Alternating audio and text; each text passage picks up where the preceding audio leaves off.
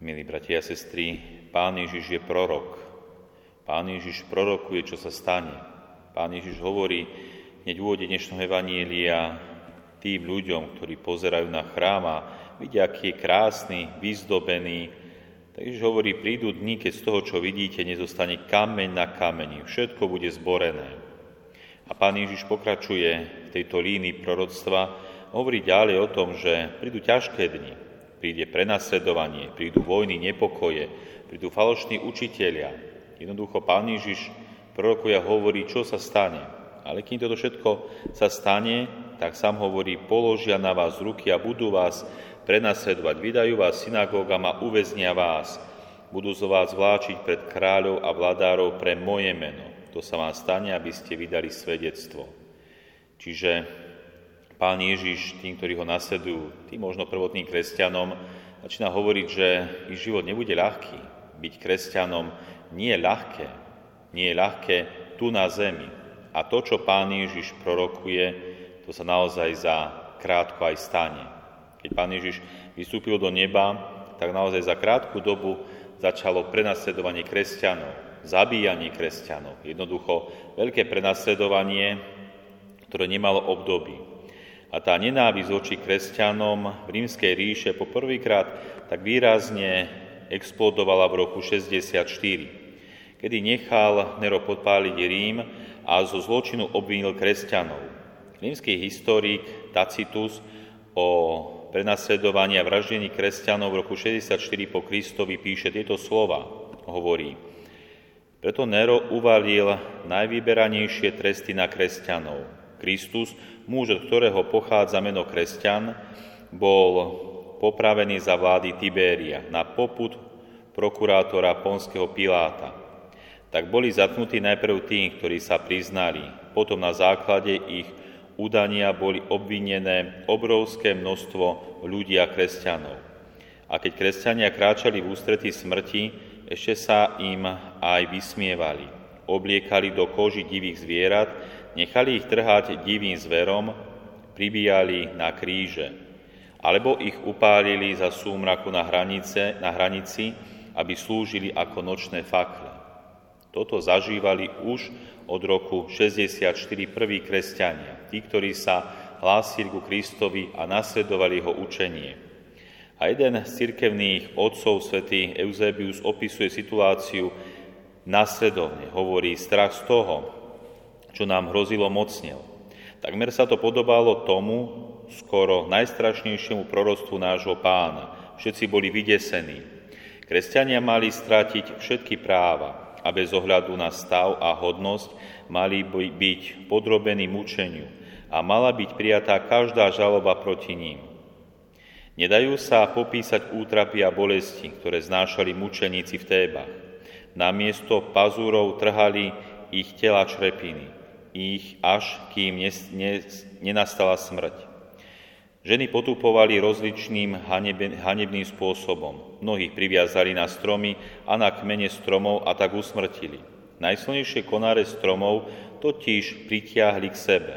Potom upevnili na každý z nich jednu nohu mučeníka a konáre znovu uvoľnili do prirodzenej polohy. Tým sa roztrhli končatiny odsúdeného.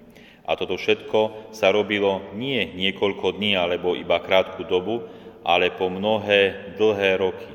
A obeťami sa stávali aj ženy, aj malé deti. Rímsky sudcovia však boli šokovaní, pretože väčšina kresťanov nielenže odmietla uznať Diokleciána za Boha, ale mnohí odmietli utiec a dobrovoľne prichádzali pred sudcov a priznávali sa ku svojej kresťanskej viere, len aby mohli podstúpiť mučenícku smrť. Toto sa dialo, milí bratia a sestry, už v ranokresťanskej dobe.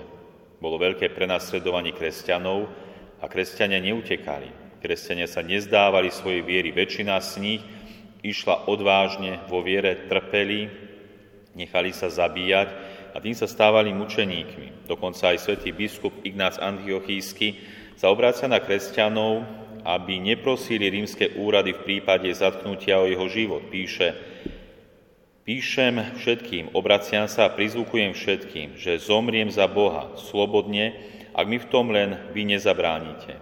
Nechcete, aby som sa stal potravou šeliem, ktoré mi umožní prísť k Bohu. Takže aj svätý biskup Ignác Antiochísky nebojí sa zomrieť, vidí veľký význam vo význaní viery, aj keď bude musieť vyliať svoju, svoj život, svoju krv za vieru Ježiša Krista. A naozaj kresťanstvo práve v tejto dobe, v tomto možno najväčšom prenasledovaní, ktoré bolo do roku 313, sa vyznačovalo veľkým vnútorným rozmachom a rastom. Čím viac bolo prenasledovanie, tým viac kresťanov bolo. Čím viac a ťažších prenasledovaní prenasledovali, tým viac a odvážnejší kresťania boli. A tu sa ju tie slova svätého Tertuliana, ktorý hovorí, že krv mučeníkov je semenom nových kresťanov. Krv mučeníkov prináša veľké požehnanie pre celú církev. My si možno povieme, áno, Splnilo sa to proroctvo, ktoré pán Ježiš povedal.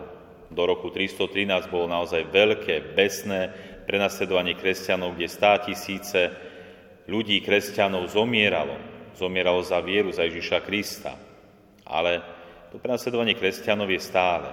Počas celých dejín církvy bolo aj v súčasnej dobe je prenasledovanie kresťanov. V poslednom ročníku prieskumu krajín vo World Watch List sa píše, že je aj v súčasnej dobe veľmi ťažké žiť ako kresťan.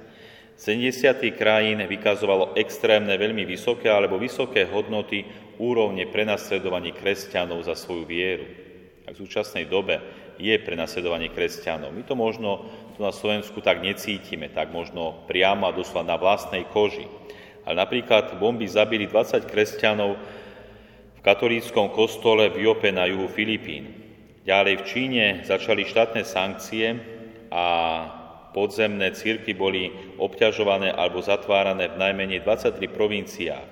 V západoafrickom štáte Burkina Faso násilní islamskí militaristi zabili vodcov církvy, uniesli rodiny pre výkupné a vypálili kostoly a školy. V Egypte zahynulo 7 kopských kresťanov keď teroristi zautočili na ich autobus, ktorom chceli, ktorý chcel navštíviť kláštor. Útok bol na rovnakom mieste, kde bolo zabitých aj 28 kopských kresťanov. A v Iráne bolo zatknutých 194 kresťanov, 114 v jednom týždni tesne pred Vianocami roku 2018. Čiže stále je to prenasledovanie kresťanov. A tak si človek možno aj povie, že či sa to tým kresťanom oplatí, že naozaj aj to prvé, prvotné kresťanstvo, to starokresťanstvo v roku 313, že naozaj bolo veľmi krvavé. Aj teraz je to prenasledovanie, kde zomierajú ľudia. A predsa oplatí sa to. Veď sám pán Ježiš v závere dnešného Evanília hovorí, kto vytrvá, zachová si život. Ten, ktorý vydá svedectvo života, ten si zachová život. Nie tento pozemský život, ale väčší život. Ostaňme verní Bohu, milí bratia a sestry, a hlavne upevňujme svoju vieru, aby bola silná, aby aj my, ak máme vydať svedectvo, vydáme ho a tým si zachránime a zachováme svoj život, aby sme raz, keď ideme z tohoto sveta, mohli byť spasení. Amen.